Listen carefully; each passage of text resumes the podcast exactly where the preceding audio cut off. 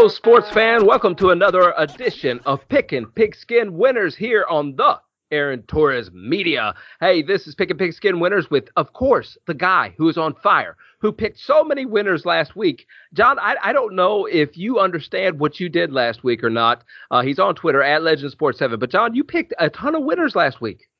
Whoo, I think this might be it. I might have to ride out. I don't know if you remember that old uh, episode of Seinfeld with George Costanza. When he made a good joke, he would leave. He would say, That's it. I'm out of here. I'm leaving on a high note. I mean, 11 and 5 against the spread. That's 68.75%. That's unheard of. Maybe they pick like that on Mars, but not here on Earth. Yeah, I, I, and honestly, I, you and I were talking uh, at some point throughout this week or yesterday, and, and you're like, "How did I do? I, did I? I only missed these games, right?" And I started telling you, "Yeah, I don't know. I really don't know. I my my page is so messed up. I was so sick last week, John. But week number two, I am back at it. I am happy to be here on Pickin' Pigskin Winners. Uh, so thankful that the boss has put us on his his network, Aaron Torres Media. Uh, it's it's just a wonderful honor to be there. You can find all these things at AaronTorresOnline.com. Tons of articles. John writes articles. J.B. Barry writes articles. Uh, Montgomery writes articles over there. And of course, the boss, Aaron Torres himself, puts out an article, puts out a podcast. So many things going on over there at Aaron Torres Media, at AaronTorresOnline.com. John, great fun to be a part of it. Yes, it's a blast. I, I have one out today, actually, which is a uh, fantasy report on the three main rookie quarterbacks Trevor Lawrence, my guy, Zach Wilson, and yeah. New England Patriots, Mac Jones. So check it out. Aaron Torres online, John Frisella at Legend Sports 7.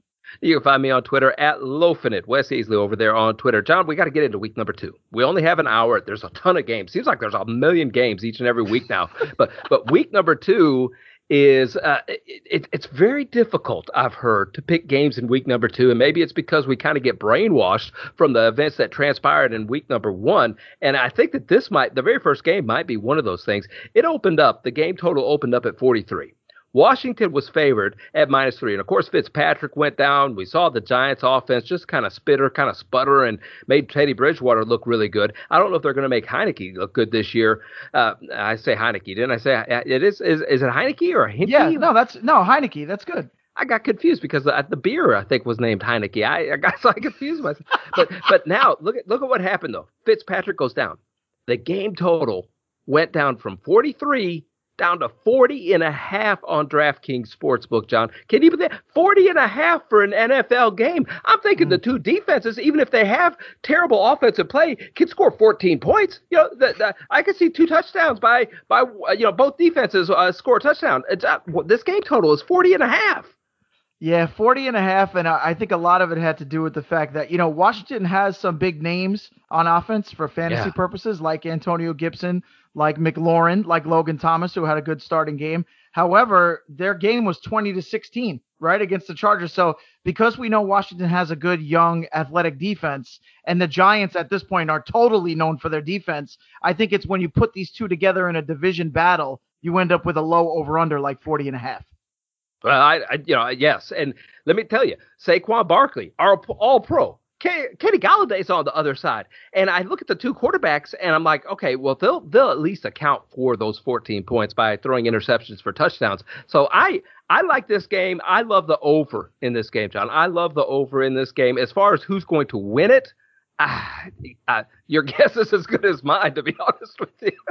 well, you know, I, I have to take Washington. I'll tell you, this would have been an easy one had the percentage been high out the gate on the Giants, right? Or vice okay. versa, right? Mm-hmm. You you might think the Giants were so bad in week 1 that it would be reversed, maybe it would be 70% on Washington. However, it's 52-48. Now, listeners, we're recording here on Tuesday, which is part of Pickin' Pigskin Winners. We like to get the lines fresh. Sometimes the movement of the lines later in the week could be very confusing and throw off your picks. So if you're hot from what you saw on Sunday and you have a good read on the early lines, this is a way to do it right here on Pick and Pigskin Winner. So it's 52 48. It's a split, it's a coin flip. So had it been 70% on Washington, I would have taken the Giants because everybody's down on the Giants. However, that's not the case. Like you said, if Fitz goes down, it looks like people are not interested in Washington. So I got to say, in this game, it's a quarterback matchup, and Heinicke showed us a lot last year yes. in the playoffs. And you know what? He played pretty decent coming in for Fitz in game one. So if I got to pick between Daniel Jones and Heinicke, knowing that both of these defenses are solid, and now we're just talking about quarterbacks, I'm going to go with Heinicke. So my first pick of the day is going to be the Washington football team. Well, I put Washington down too. I already filled out all my sheet here. I, I know I got Washington as well, but my really love of this one is the over. I like the over. All right, New Orleans versus Carolina. This is a goofy one. You talked about where the public money's coming in, and right now, 72% on the New Orleans Saints. And and this is one of those, John, where I think people do fall in love with what they saw last week. But I I, I don't think that I completely believe. I'm not buying into New Orleans. I'm not buying into Jameis Winston here. The the game total started out at 47 and a half. It has dropped to 44. New Orleans was favored by two. Now they're favored by three and a half.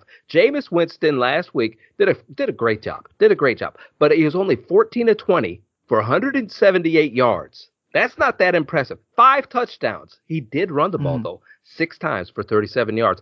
John, should I be believing more in Jameis Winston and the New Orleans Saints? Uh, I think on the whole, over the course of the season, yes, because I'm sticking with my initial pick. Right. So okay. a- as you guys and gals know, we did the preview shows, the NFC over unders, the AFC over unders. I did pick the Saints for 10 wins, even though Drew Brees is retired. So over the course of the year, I'm going to buy in because they're going to play defense like they did. They held Green Bay to three points. They got a veteran presence there. I'm not worried about them. They're going to keep their team in the game with their defense. And if you notice, like you said, uh, Jameis Winston was treated like Taysom Hill in this game.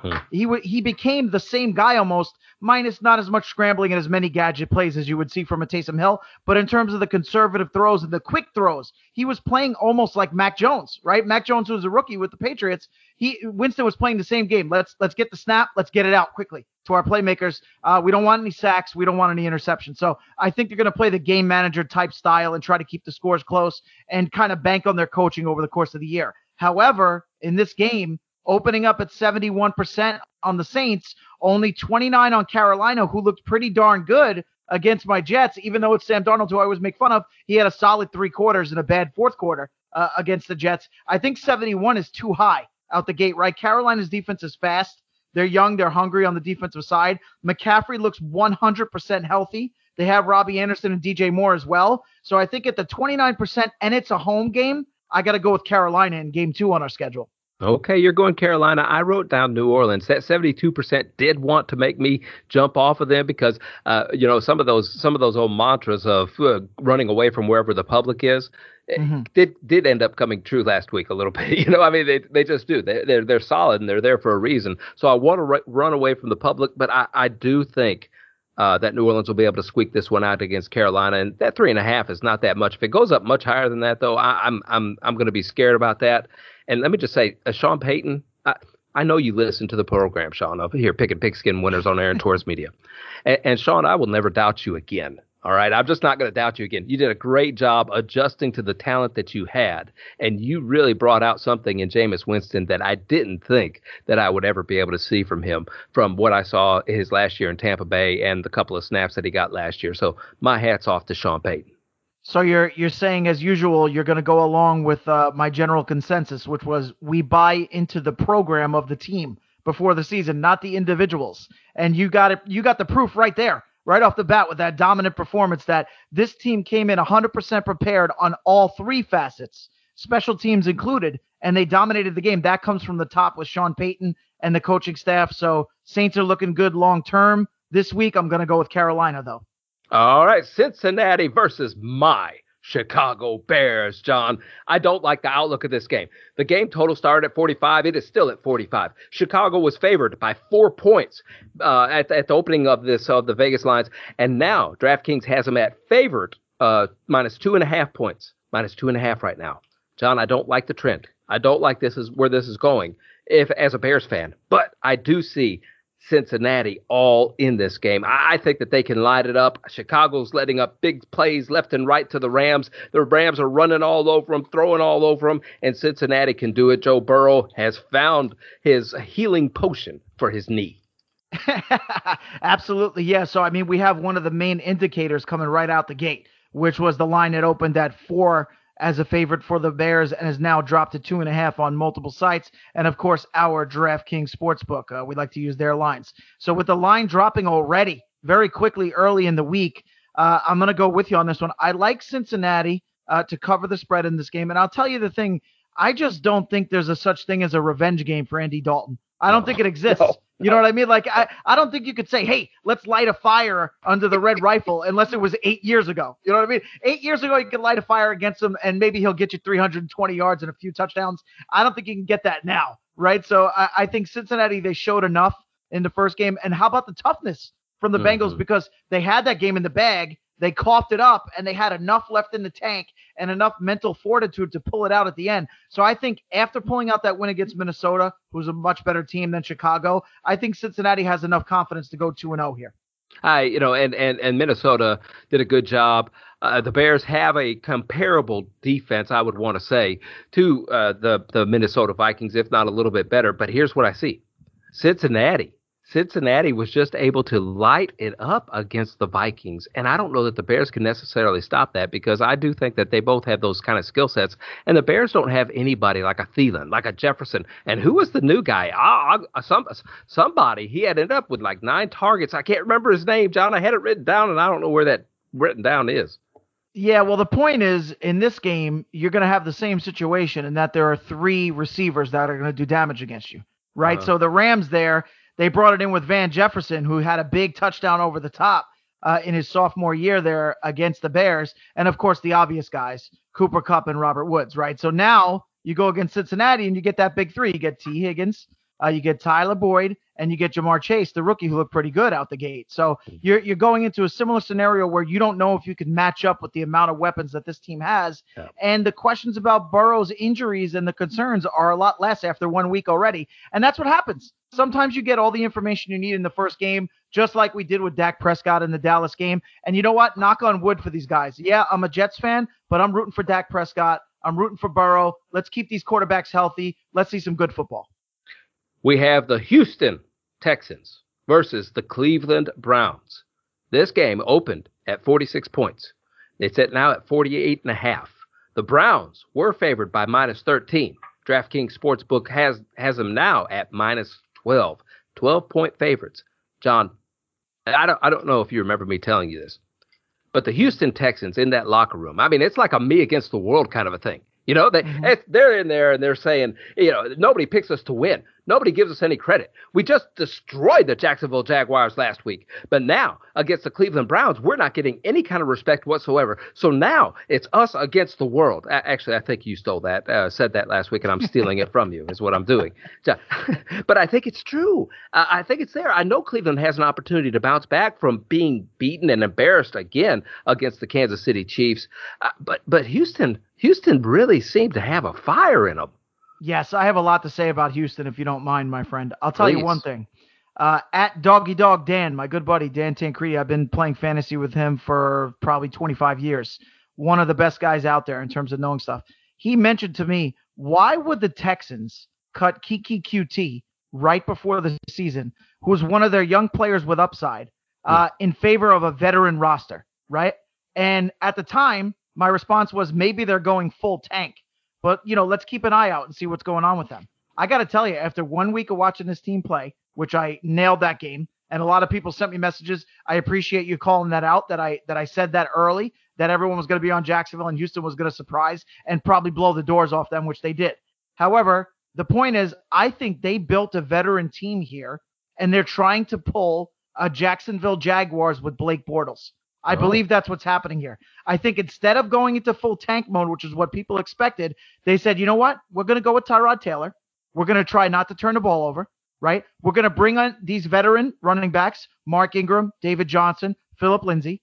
We're going to play full hustle all the time on defense. Full hustle. Everybody's on full attack, aggressive, a lot of blitzing, right? And we're going to try to keep these games close, like Jacksonville did with Bortles when Jalen Ramsey was in his prime, when Allen Robinson was, was in his prime. They made it to the Final Four with a team that had no business being there.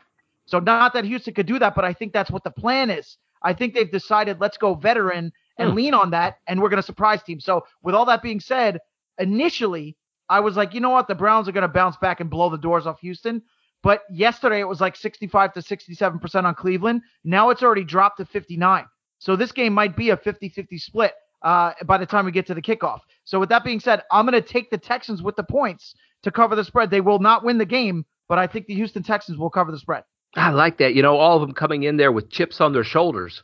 Right? Mm-hmm. All of them with chips on their mm-hmm. shoulders and something to prove, no respect, and so maybe that'll end up uh, panning out for us. And I do that's a that's a big point total for Cleveland to be able to cover, especially against a bunch of angry old dudes. You know what I mean? Yeah. Isn't that what you said? Yeah. Angry old yeah, dudes. Yeah, I mean, I didn't say it quite like that, but that's what it is. It's like you know what? We have a bunch of pros on this roster that have been around the block. By the way, how about Mark Ingram getting like 25 carries out the gate after he couldn't even get a touch on the Ravens because they had Dobbins and Gus Edwards last year, which I actually thought he still looked pretty good. So I was surprised that they didn't use him more last year when the year before he was actually the key running back for Baltimore. So now Houston identified that. They said, you know what? He's got something left in the tank.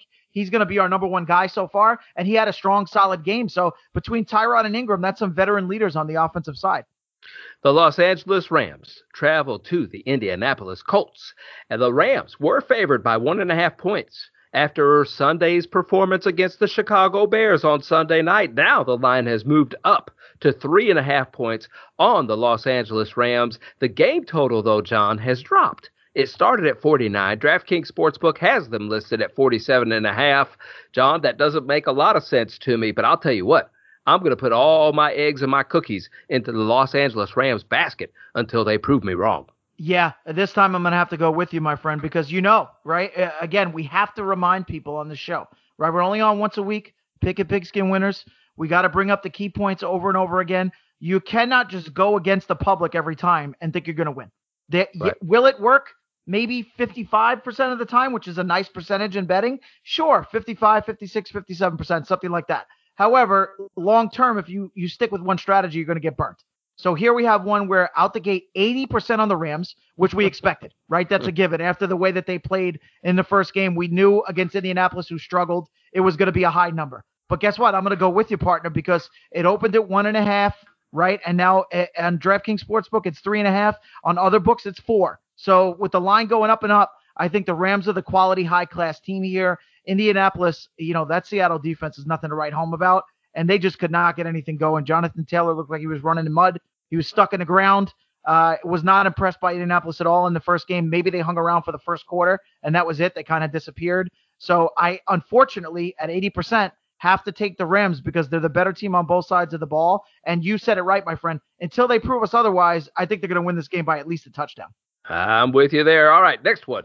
Uh, and, and, let me remind everybody, they are listening to Pickin' Pigskin Winners here on Aaron Torres Media. You can find us over at AaronTorresOnline.com. We're on all kinds of, you know, the iTunes. We're on Google. We're on Spotify. We're on all those things. And also, I want to remind you to make AaronTorresOnline.com a part of your daily habit, a part of your daily ritual. Tons of articles being written over there. Some by J.B. Barry, some by John Frisella himself. David Montgomery has articles up there. J.B. Barry even has a podcast. What is it? The the the Uh, DFS Flash podcast. I like that name. It's a that, that fits JP just so perfectly, John. And you can make sure that you follow John Frisella at Legend Sports 7. As these lines change and everything over on Twitter, he's going to let you know and what he sees a little bit more clearly as the week moves on, it, just in case anything changes a lot. And listen, listen, John, every weekend, one of the things I love now, because I, I know Aaron Torres now, and I get to follow him on Twitter. And one of the things I love is whenever on college football Saturday, he starts tweeting out stuff because I'm always like, oh, oh, Aaron, Aaron knows some inside information here. You know what I mean? And and you can follow him over on Twitter as well, Aaron Torres. But he he's the boss over at Aaron Torres Online. You know that that he's the boss, and we get to follow him, and I love following him on Saturdays. Yeah, absolutely. I mean, that's the guy you want to go to for your college sports, not just your college football, but also your college basketball. Uh, speaking of college basketball, by the way, yeah, Jay Wright on one of the top coaches in the entire country in college athletics was on with AT. So uh, we do have the inside scoop here at Aaron Torres Online for college sports. And I do have to make one uh, particular Wes Easley correction.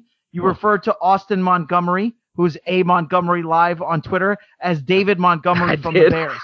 So so uh, it's not David Montgomery from the Bears as much as we'd like to have him on our team at Aaron Torres Online. He's going to play for the Bears this year. He's not going to play for us. I even wrote down David Montgomery. I was very impressed though by David Montgomery on uh, against the Rams on Sunday night. That guy was running with purpose and strength and power. He has my heart. He he had my heart at the end of last season. Whenever I I felt like he really carried us to the playoffs, and we really leaned on him. And so maybe I just have David Montgomery on my mind. Hey, but no, Austin Montgomery is one of those guys. I've I've connected with him on Twitter a couple of different times, and we've DM back and forth. I look forward to having Austin on the program at some point here over the next couple of weeks. Yeah, absolutely. And back to David Montgomery, I think the key thing with him is the way he slimmed down in the last couple of years. And I'll tell you, one guy who's going to need to do that is a hot name right now in conversation is Zach Moss, who was a healthy scratch for the mm. Buffalo Bills. Is supposed to be this big fantasy uh, possible sleeper in the red zone. The guy's too slow. He's got to he's got to watch some tape and study some David Montgomery because David Montgomery was the same way as a rookie, and now look at him. He's lean and mean, and he's a fighting machine. I know you watch every game. And I try to. I, I just don't, you know, I'm living in the teenage world and the six year old world right now. So I don't, but I get a chance. What I definitely get a chance to do is go back and read the play by plays mm-hmm. of each and every game on, on this little app that I have. And so I get to read every play. And so I kind of put myself in the game and I watch what happens. And I did that with the Jacksonville Jaguars versus the Houston Texans. And let me tell you what I, what I found out about the Jacksonville Jaguars, John. Mm-hmm they stink. That's what I found out. Okay, they're they're playing against the Denver Broncos this week. This line started out. Listen to this one: minus two and a half. The Denver Broncos were favored by two and a half points. The line has moved on DraftKings Sportsbook all the way up to Denver being favored by six points. John, that is a huge move already. That is a huge move. And uh, the game total started out at 43 and a half. It's now at 45 once again, I'm putting all my eggs in whoever's carrying the basket outside of Jacksonville, whoever they're playing against. I'm going to say that that's a winner. That's a winner. That six kind of scares me a little bit, but then I thought about it and I'm like, man, Denver's got a better defense than the Texans, surely. So I'm going to go with the Denver Broncos on this one. Woo! Here comes Tricky Johnny coming out oh. of the oh. woods. You would think uh, it's pretty obvious to take Denver in this game the way Jacksonville Seven. looked, especially knowing that I pounded the under for Jacksonville for the season. So that was exactly right. Right. That's going to hit any way you look at it by the end of the year. And also, I had Houston in week one, but I'm coming out and I'm switching in week two because it's only 25% on Jacksonville. And I'll yep. tell you, the early report is Urban Meyer said, We ain't throwing this ball 51 times. That ain't happening again. I can tell you that. So that's a good sign for betters that you're going to see a lot of James Robinson. So let's talk about DraftKings, not just sportsbook, also your salaries and your daily fantasy plays. So James Robinson looking good this week. And I don't know if Jacksonville can win because, again, Teddy Bridgewater, like we always say, he's going to help you hang around until maybe you win one with a field goal or you get that late touchdown or something to get you the uh, four to five, six point edge at the end of the game. So I don't know if Jacksonville's going to win this one straight up, but I think that line movement is what helps us here. So I, I think Denver's going to win this by a field goal, which means we have to go with Jacksonville. They're going to run the clock out in this game. They're going to run it, run it, run it. If they got to go to Carlos Hyde as well, they'll go to Carlos Hyde. So they're going to change strategies. They're not going to throw it a million times. I'm going to take Jacksonville to lose the game by three points, cover the spread by three points as well. Okay, okay, I can see that tricky Johnny. I like that tricky Johnny. All right, hey, Buffalo Bills versus the Miami Dolphins. This one started out where the Buffalo Bills were favored by two and a half points. It's now at three and a half points on the favorite Buffalo Bills. This game total has stayed the same at 48 and a half. John, tell me your thoughts about this Buffalo team that was a little bit disappointing on Sunday mm-hmm. against the Miami Dolphins. Well, I'll tell you one thing. You always reference, no offense, my partner, at Loafing at Wes Easley. You always reference the Buffalo defense as a strong defense. I disagree. I believe it's a strong number of individuals, right? Mm-hmm. Tre'Davious White and a couple other guys. I do not believe they have a strong defense, and I think that's something to keep an eye on as we go forward in the year. The hmm. same way I felt about Tennessee, and Tennessee got spanked by Arizona. That was my lock in week one, and it was a lock. Same problem here. I don't know if Buffalo can can withstand and hold up with that defense over time. Now, two ways to look at this game. Is it an immediate bounce back for a team that still has a great offense, right? We're not we're not getting off that. Josh Allen still going to be there at the end of the year in the Pro Bowl discussion. Stefon Diggs is going to bounce back. Singletary looked good, right? Obviously, Moss looks bad, but Singletary looks good, so that was a plus for them. Dawson Knox did a little bit. Emmanuel Sanders, Beasley, a lot of guys got involved. So the offense is fine. We're not worried about that. The question here is do they bounce back with that offense and just say, okay, here we are. We're back. We're going to get back into first place eventually in a couple of weeks, and it's our division? Or is it a sleepy start overall? Miami's only at 24% in this game. Yeah. You know I like the toughness for Miami. They showed it in week one. New England's not the old New England where every time there's a close game they would win it, right? That's not the case anymore. Tua and the boys really more on the defensive side and also running the ball with Myles Gaskin. They put the hammer down, enough physicality to win that game in week one. I got to tell you, 24% on a home dog, Miami. I'm taking Miami in this game to cover the spread. I can't see Buffalo going oh on 2.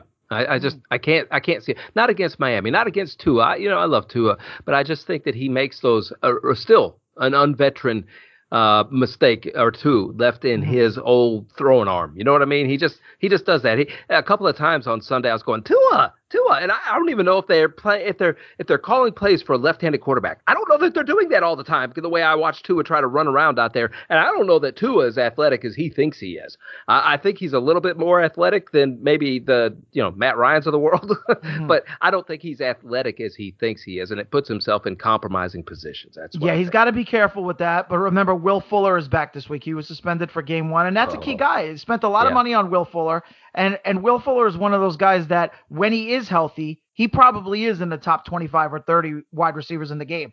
The problem is if you consider the whole package of the player, he never even plays half the year, right? For the most part. so, you know, they, he'll be out there this week though. And that's going to help Tua. They're going to have DeVante Parker, of course. They're going to have Gesicki out there. And what I like about Miami is they can protect Tua with the three running backs because they have Gaskin, because they have Malcolm Brown and Salvon Ahmed all three of those guys are good enough that you can share the touches and try to take some of the pressure off Tua. So the the bet in this game for me is Miami's grind as a team on both sides of the ball. This is a this is like an under and a grind win for Miami. They maybe I don't know, maybe they won't win the game, right? But they are going to cover the spread. The New England Patriots take on your New York Jets. The New England Patriots started out as four point favorites. The line has moved, and the Patriots are now five and a half point favorites. The game total has stayed the same at 42 and a half, our second lowest point total of the week, John. I don't know if it necessarily is deserving of that uh, low point total, but I know this. Mm-hmm. Your New York Jets did not quit. They had some opening game jitters, I think, a little bit last week. Mm-hmm. They were a little bit nervous heading into the game. You know, old Zach Wilson's first game, his mom was out there. He could hear his mom yelling at him and everything. I think the New England Patriots played very well. Uh, they got a bad taste in their mouth because of that fumble. But I could see the New York Jets covering this five and a half points. I think this game is going to stay close. I think it's uh, either they can get cover that game at the end, or this game is just close, punch them out, just like the Patriots had last week. Yeah, I mean, uh, this is the first lock. I mean, the lock hit the two locks last week, right? Remember, we recorded on Tuesday, so I just barely got in under the wire there with the Jets. The Jets were five and a half point underdogs and lost by five. So if you took it at that time, you sweated it out, but they did cover it. And the other lock was Arizona, so I went two and zero oh on those locks from last week. Also mentioned on the show with Aaron Torres that we did. Here, it's 87% on New England, right? And that, mm-hmm. like we said, that line's going up giving the Jets a little bit more cushion. Again, we have a home dog, right? A home underdog yeah. getting a lot of points. And I'll tell you, both quarterbacks showed some good things, right? If you go to my article from today on Aaron Torres Online, Mac Jones, he didn't turn the ball over right passing. There were no passing interceptions. One touchdown. They were efficient, dumping the ball off quick, trying to avoid the sacks, etc. Zach Wilson had a rough middle stretch of the game, but like you said, there were jitters from other players that were hurting the team. That's the rookies. Elijah Moore in the slot was terrible. Michael Carter, the, the rookie running back, was terrible. So that didn't help Wilson. Wilson had less jitters than those guys. So at 13%, it's a no brainer because you're getting points. It's a home game. Like you said, they showed moxie, they showed toughness, they came back, they played hard down the stretch. You know, it, like I said, every week we like to pick one game where possibly you'll get the underdog to win it straight up. I do think the Jets could possibly win this game straight up at home. They're absolutely going to cover the spread, so I take the Jets. Okay, we agree on your Jets. I don't know if that's a good thing or a bad thing for you, John. All right, hey, this one, this one, the public line again is all on the road team. The mm-hmm. home team is getting points. Mm-hmm. Uh, San Francisco is going into Philadelphia. They started out at four points. This line has dropped a little bit already to three and a half points on San Francisco. The Philadelphia, this game total though went from 45 and a half and has shot all the way up to 50 John. Mm. That you know that puts it at one of the lower scoring games of the week at 45 and a half, up to the 50 point threshold where it makes it one of the more uh, uh, uh, highest point totals of the week, most likely. So this one is really curious. I'm, I'm really curious as to what Uncle Johnny is going to tell me that he thinks in this game. Well, I can tell you one thing. You come to pick and pigskin winners because we're going to analyze the lines, not just the players. Mm. And we specifically pointed out that the juice was on the over for the Eagles before the season. And we were like, from a tactical standpoint, how does that make sense? Why is it minus 140 for the Eagles to hit their over? And that's when you know something is up, right? And they showed it in week one. The Eagles got a lot to bring, right? They're happy Pederson is gone. They had their one championship with Pederson. It started to go downhill from there. They're happy to have a change, and things are looking sharp. Devonta Smith, your boy, came out looking sharp right out the gate. Reagor had a decent game. Goedert was there. Miles Sanders is there. Uh, they mixed in a rookie in the backfield as well. So, I mean, I think this team has a lot to show. Again, 21% right now on Philadelphia. Yeah. Home dog. The line dropped a half a point, right? All of the betting indicators are saying Philly's the team here. The only problem is is San Francisco going to come out with a message that we're not going to blow any games anymore like we did last week. Sure, they got the win, but they that was an embarrassing second half performance, especially yeah. the fourth quarter defensively for San Francisco. So that's my only concern is San Francisco saying we're going to right the ship and we're going to send a message. But from betting perspective, at 21%, the line dropping, and Philadelphia definitely being a surprise team on the whole, I have to take the Eagles in this game with the spread. Yeah, if that if that game total keeps going over and over and over, if it goes to if it goes to 53 or 54, you're going to have to take the under in this game the, with the way it started out at 45 and a half. I like that I'm actually getting some more points with San Francisco here. Uh, Philadelphia played very aggressive. It was against the Atlanta Falcons, but they played very aggressive. Mm-hmm. And I think that San Francisco's the kind of team that can use that to their advantage. You know, that if, if they get a team leaning to the left, they'll always go to the right. You know, that that's just how San Francisco is. And I think that they're crafty enough and the coaching staff is good enough to be able to exploit some of that aggressiveness that Philadelphia had last week. But man, they sure Philadelphia sure did look good. I will take San Francisco this week. I, I'm hoping that point total will go down a little bit more. But even if it doesn't, I think San Francisco will be able to cover that. And and simply like you said, it's, it's because of the wake up call they got at the end of the game last week. Mm-hmm, mm-hmm. Yeah, I mean that was a mess, right? Uh, is that a shock? I mean, I, I got to tell you, one of my teams, I had an easy win in fantasy, but I benched Jared Goff, and it was a two quarterback league. I'm like, I'm not gonna play Jared Goff against the San Francisco defense.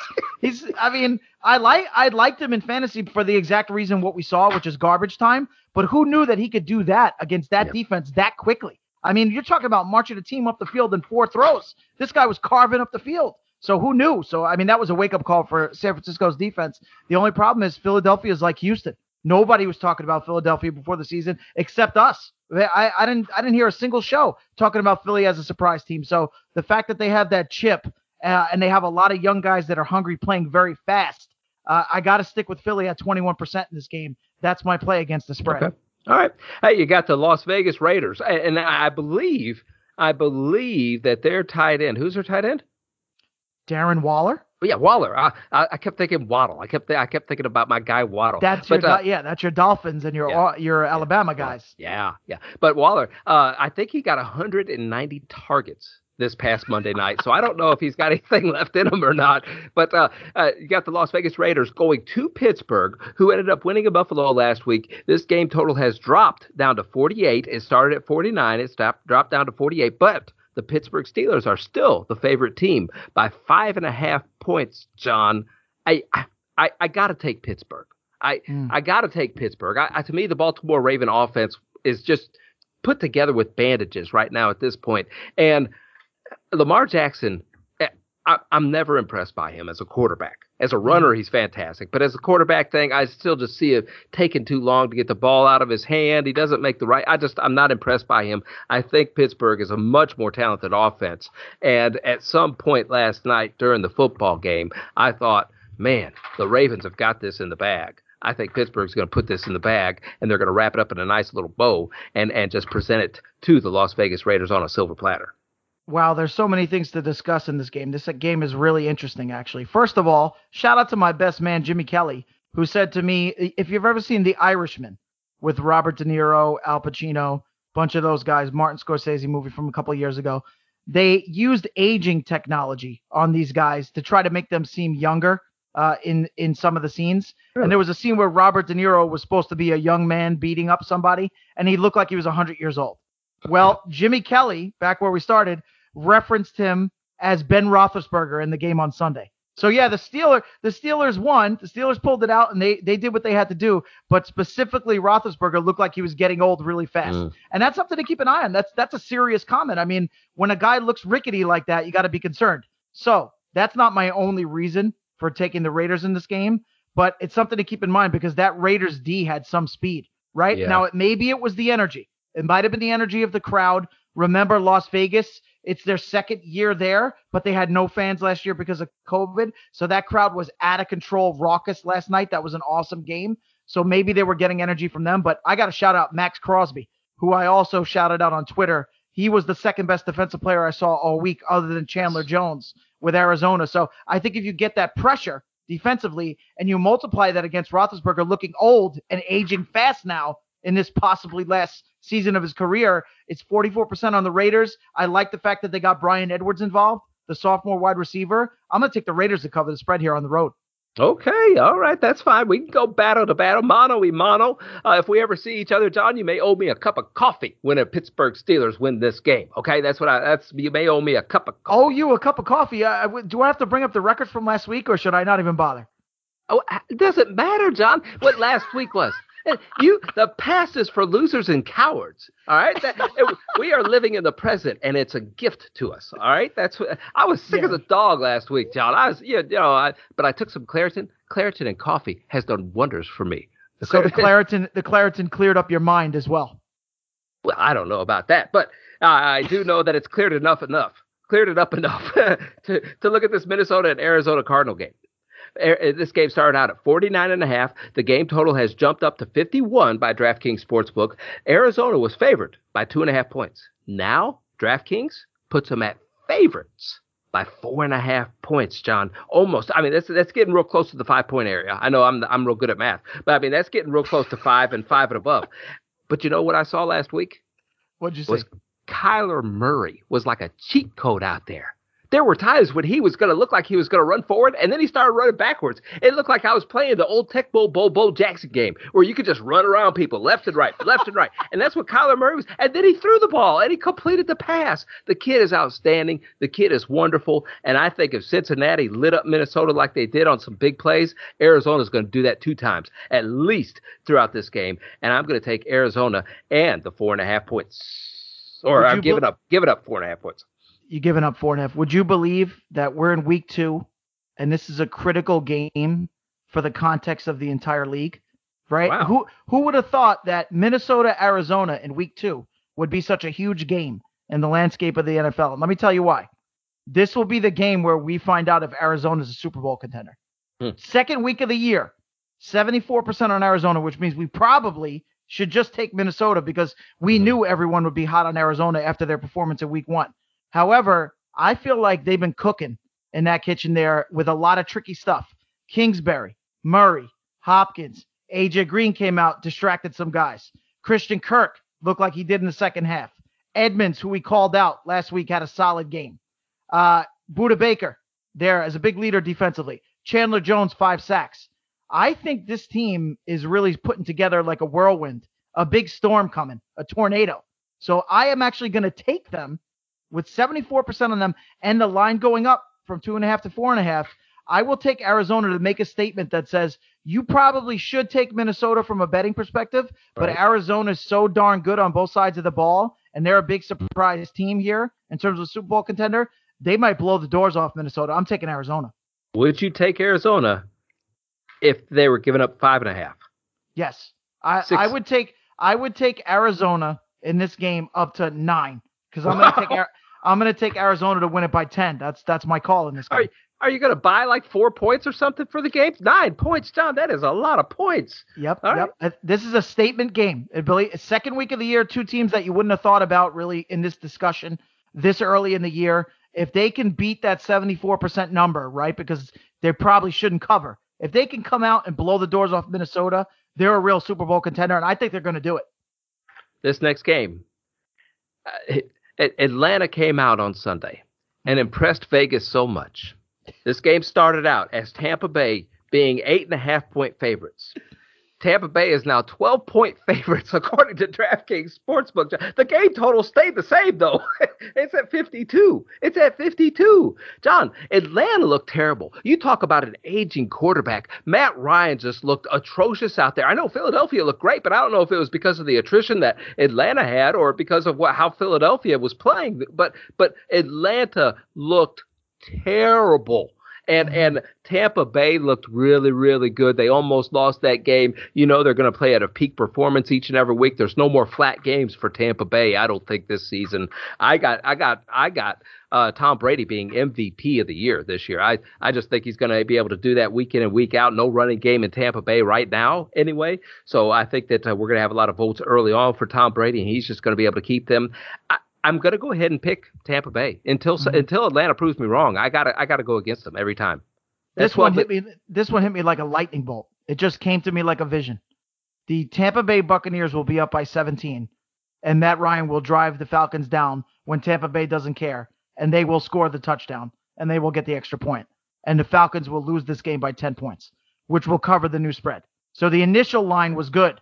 Now that it's at 12, that's too high for the backdoor Falcons, who that's that's what they're known for. They're yeah. garbage time specialty. Since since they've been to the Super Bowl, which was years ago now, that they've been more of a garbage time team than anything else. So this it, the first thing I saw when I saw this game was number one, Wes is going to take Tampa Bay without a doubt. I don't even have to think twice about it. He's going to tell me how bad Atlanta is, which is exactly what you did.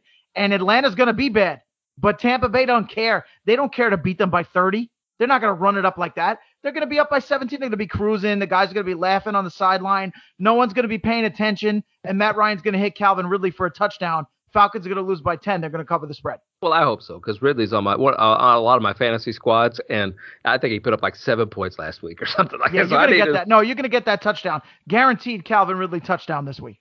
Okay. Well, I, the one thing I like about this game is the under. I do like the under in this game. The point total was at 52, and yes, Tampa Bay may get 48, but I don't think Atlanta's going to get any. So I think I like the under on that one. hey, the Dallas Cowboys versus the Los Angeles Chargers shootout. Can we just can we call this one a shootout? Yeah. It started at 52. The game total has started to go up at 55 and a half already. This thing might reach 70 before the weekend, John. It might reach 70. The Chargers were favored by one and a half, and now they are favored by three. John, I Dallas looked so good against the Tampa Bay Buccaneers. I bought into some of that, you know, preseason hype of Dak Prescott's got a hurt arm. Dak Prescott's ankle's not healing properly. I was believing some of that. Ezekiel Elliott, man, Ezekiel Elliott's going to carry the team. None of it happened. All the preseason hype was terrible. Why did I believe the news? That's why I don't read fake news, John. Fake news. I am taking mm. Dallas in this one. They looked great. Give me the Cowboys and give me three points. I'm so happy that you're so excited about taking Dallas because I'm pretty confident that the Chargers are one of the best picks on the board. That, that's what I, I, am so. It was such like a, an exuberant explanation of the Cowboys, and let me tell you exactly what's going. Let me let me give you the real analysis as opposed to Wes going off the handles, which was very enjoyable. The real analysis is when you play the Washington defense, which is probably in the top six or seven, possibly in the top five, and then you go against this Dallas defense. That field looks wide open Justin Herbert's going to have a field day. He's going to light it up. He's going to light the Cowboys up. Now, very happy for Prescott. Very happy for their fans that everybody looked okay. But you forgot about the big loss, Michael Gallup. That changes the whole team. Michael Gallup's not the best receiver on this team, but when you have to match up against Gallup, Cooper, and CeeDee Lamb, that's twisting your head around on defense. That's making your head spin. You take Gallup out of the equation now, you got a little bit more attention on Lamb and Cooper. You could shrink things up a little bit. You know what I mean? Just make it a little bit more difficult on Dallas. So the Chargers are going to love going against Dallas's defense, whereas Dallas is going to have to adjust to not having one of their top weapons, especially a guy who takes the top off the defense and is a good guy in the red zone and Gallup. So, and after all that, only 39% on the Chargers in a home game. So everything lines up for me to take the Chargers in this game. Okay. All right. And if the public money starts coming in in the 70s on Dallas, mm-hmm. you know, 70, 75, if, if you guys look at that and, and you see everybody run, I would probably run over to the Chargers myself when if I saw mm-hmm. the public at 75 on something like that because both teams are just going to be able to put up so many points. I do think whoever holds the ball last will probably end up winning that game. I just like the points. I like the points in this one more than anything else in a shootout. Gotcha. Understood. Right. I, am just happy for Prescott. I mean, I, I love yes. the guy. He's just yes. he just wants to be out there. He loves football. He had a lot of energy. He was on his game. So I'm happy for him, but it's it, it's screaming Chargers to me as a win. Tennessee versus Seattle. This game started out at 49 points. Tennessee didn't do anything on offense to impress us, I don't think, mm-hmm. on Sunday. But the game mm-hmm. total jumped up to 54. 54. Seattle were, th- were three and a half point favorites to start it out. DraftKings Sportsbook has them at five point favorites this week, John. I, I, I like your analysis for some of the games before, and I had already applied it to this Tennessee game. Whenever mm-hmm. I saw this, and, and Seattle's one of these teams too that like to grind it out grind it out. You know, they like to keep the clock running and they, they, they don't like to make mistakes. I know they got some big plays here and there and all that stuff, but they like to sucker you in with that underneath stuff and then go with a big locket pass. Mm-hmm. But Tennessee, man, they're going to get back to Derrick Henry football. They're going to they're, they're going to grind that thing out. They're going to milk that clock. I love the under in this game more than anything. That point total is at 54. It went up from 49. I, I love the under in this, and I think it's going to keep going up. Yeah, it might. I got to tell you, you know, every week I talk about games you got to throw in the trash and don't even look twice at it. This is mm-hmm. one of them because I, if you had asked me, usually you know, I without even looking at the percentages, I can tell where the public's going to be. I would have thought it would be 70% on Seattle already. As bad as Tennessee was in week one, mm-hmm. I, I'm shocked that it's 52 48. So this game is the most confusing game that we've seen so far. Uh, I want to take Tennessee to bounce back but it's only 52 on Seattle in a home game, and the line is jumping up, which means they might win this game by a touchdown. Uh, maybe Tennessee's going to be bad. Maybe maybe the whole thing is a conspiracy, like Wes likes to say. Maybe the Houston Texans think they can win this division because Tennessee is a mirage. What do you think about that? Uh, so, it may, I, yeah, it may be. It could be. So I mean, look, look at it this way. Actually, if you really look at that division, because we like to give people a full scope of the league, Indianapolis is banged up and they look shaky. Jacksonville is awful. So really, it could hypothetically be Tennessee and the Texans down to the wire. It's possible in that division. That being said, Tennessee goes 0 2. That opens things up for Houston. I think Seattle at only 52% in a home game. I think they're going to win this by seven or eight points. I got to take Seattle. I, I, like the points uh, in there. I like the five points. If it keeps going up higher, I, am going to really like it. Right now, I do have Seattle. I don't think that Tennessee is going to be able to match the Seattle Seahawks offense. I, I, I mm-hmm. don't. I didn't see it last week. I don't see it again this week. I don't know what it is. Maybe Julio just jinxes a team. I, I don't. I don't know what it is. But uh, I do love the under that one more than anything else. All right, Kansas City at Baltimore. This game started out as Kansas City being favored by one point. Now it's at three and a half point favorite Kansas City Chiefs. The Baltimore Ravens, uh, this whole game total started out at 51. Now it's at 54 and a half, John. I don't know why the point total went up in this one at all. Once again, Baltimore doesn't impress me on offense. Uh, if anything, they maybe think that this one might not get to 50. This is a brutal game because it, you know you want to take the Chiefs, right? I mean, yeah. it's that's like a given. You look at this, the way Baltimore was shaky. You know, you look at these things in context and logic. Baltimore was shaky against the Raiders, and the Raiders shouldn't really be a real team. But you can't think about betting that way, right? That's pick and pigskin winners at Legend Sports 7, at Loafing It. You cannot just look at the players and look at the names of the teams and say this is the way it is because that's not how it is. Otherwise, you'd win all your bets, right? So I have to take right now at 15% on the Ravens. I have to take the Ravens, and I'll tell you why. It goes wow. back to the energy of the crowd in that Raiders game last night. That was very disorienting. It was so loud. It was hard to hear the signals.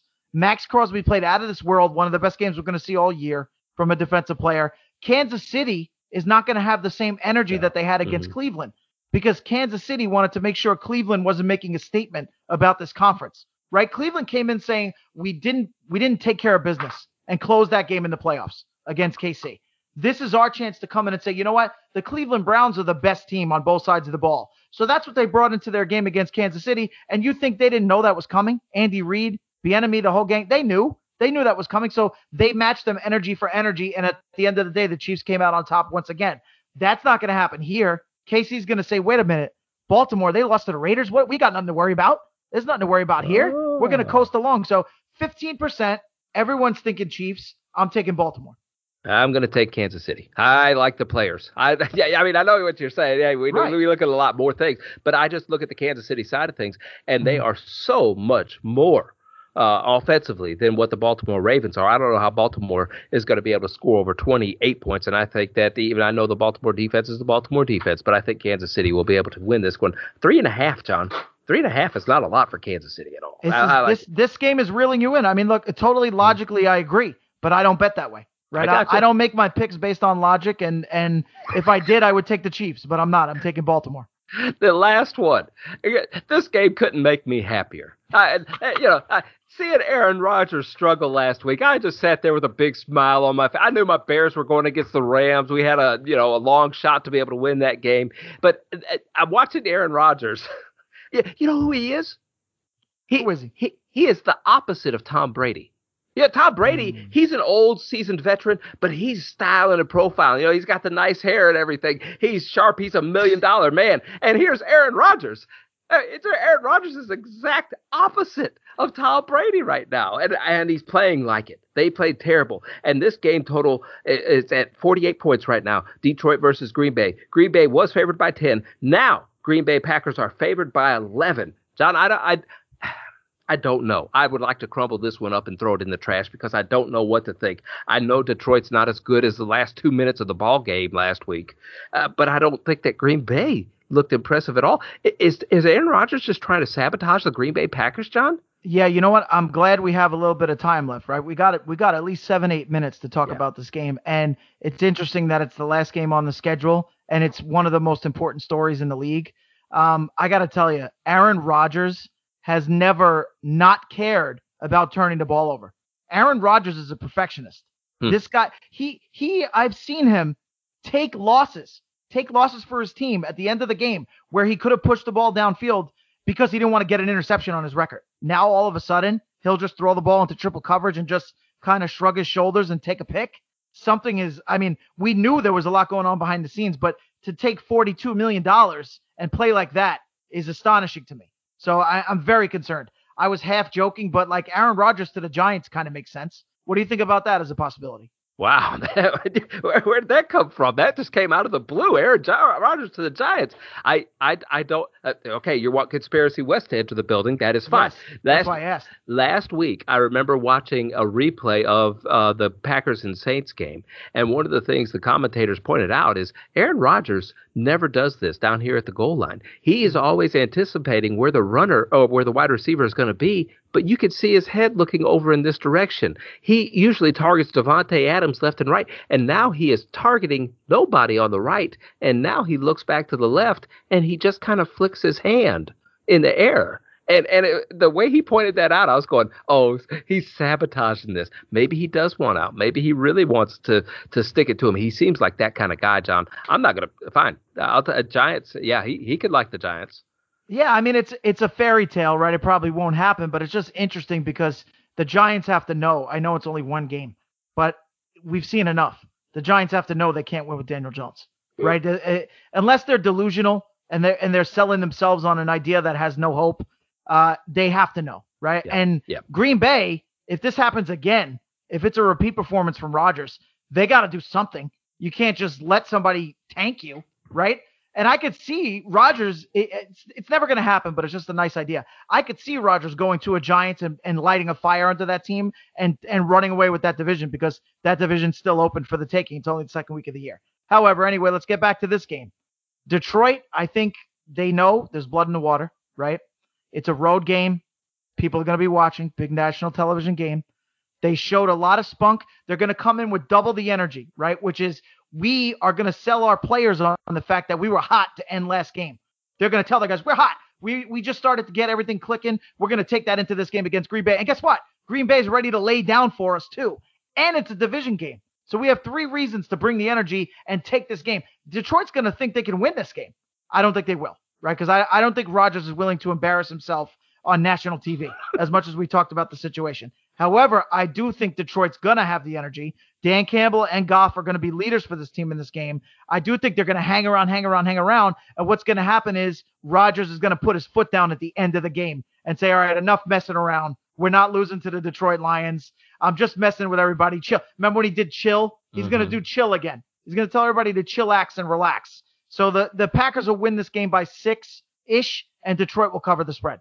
And this is at home. You know what I mean? This is this is in front of his fans. This is this is who Green. Yeah, this is what Green Bay football is.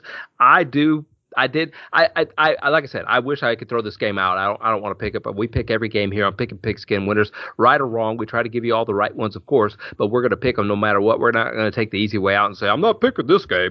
We're going to pick it. And I picked the Detroit Lions to cover the spread. I, I want Green Bay to. I think Green Bay is going to end up winning, but I picked Detroit to cover that spread just because they didn't lay down last week. I think once again they're not going to lay down this week. And uh, let's just say this: the Detroit running backs played very, very well last week, and I'm not all that impressed by the Green Bay Packers run defense over not only this year but the last couple of years. So uh, well, take... who knew? Who knew that the Lions had weapons? Right, that's yeah. something that you didn't expect. Both of those. Well, first of all, those guys we know they can play. We know Swift and Williams could play at the running back position, but who knew they'd be able to incorporate that with T.J. Hockenson and Amon Ra, the young wide receiver? That's four guys that you could do some damage with. So Detroit is a sleeper team. And by the way, I did take their over before the season, so I do think over the course of the year they're going to surprise some people. Okay, so you got you got who to cover the spread, or where, where you taking that? I have Detroit. I'm taking Detroit to cover the spread. Packers win it by six. Rodgers takes control in the last five minutes to win the game. He's not worried about the spread. Detroit will cover the spread. Okay, that sounds good, John. Hey, this is Pick and Pick Squid and Winners here on NFL Week Number Two. John, did you give your did you give your locks yet? No, I did not get my locks. Thank you for reminding me, my friend. Uh, I like the Raiders, right? Given what we saw from them with their energy on defense, which we weren't expecting, and the fact that Pittsburgh was riding high after a big upset win over Buffalo, I think that's going to even itself out. So I like the Raiders to cover the spread there in that game. That's definitely one. The Jets at 13% in a home game with two rookies going against each other, you're getting a great value there, right? So I, I definitely think the Jets are my second one. And I got to tell you, if I that's definitely my top two. But if I have to pick three, you know where I'm leaning. It's the Chargers. Uh, I think that after going against Washington's defense, it's going to be nice and easy for them against Dallas's defense. So those are my top three picks for this week. Would you like to know my breadwinners?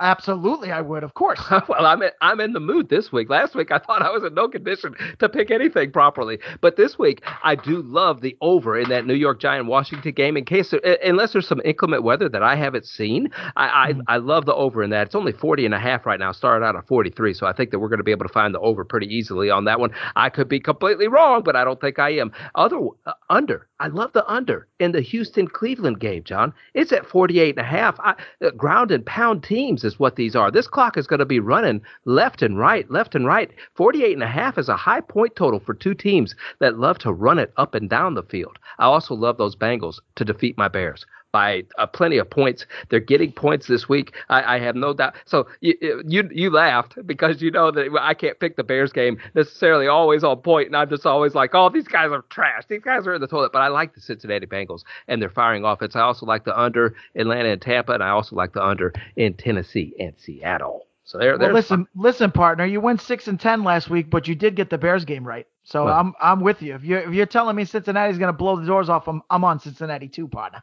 All right. Hey, you've been listening to Pick and Pick Skin Pigskin Hey, eh, winners here on the Aaron Torres Media. Don't forget to check out AaronTorresOnline.com. Make sure that is bookmarked on your computer. Bookmark it on your phone. Make it a regular daily habit. People like Austin Montgomery eh, writing over there. J.B. Barry writing over there. John Frisella himself has got articles dropping left and right over there. And the boss, Aaron Torres, also writes, puts out a podcast. And John, it is just great to watch how AaronTorresOnline.com is growing each and every week. Don't forget to follow John Frisella on Twitter at Legend Sports 7. You can follow me as well at Lofinit on Twitter. But more importantly than all those other things, you pick and pigskin winner fans, we want to encourage you to find a way to go out and make a positive impact in somebody's life today.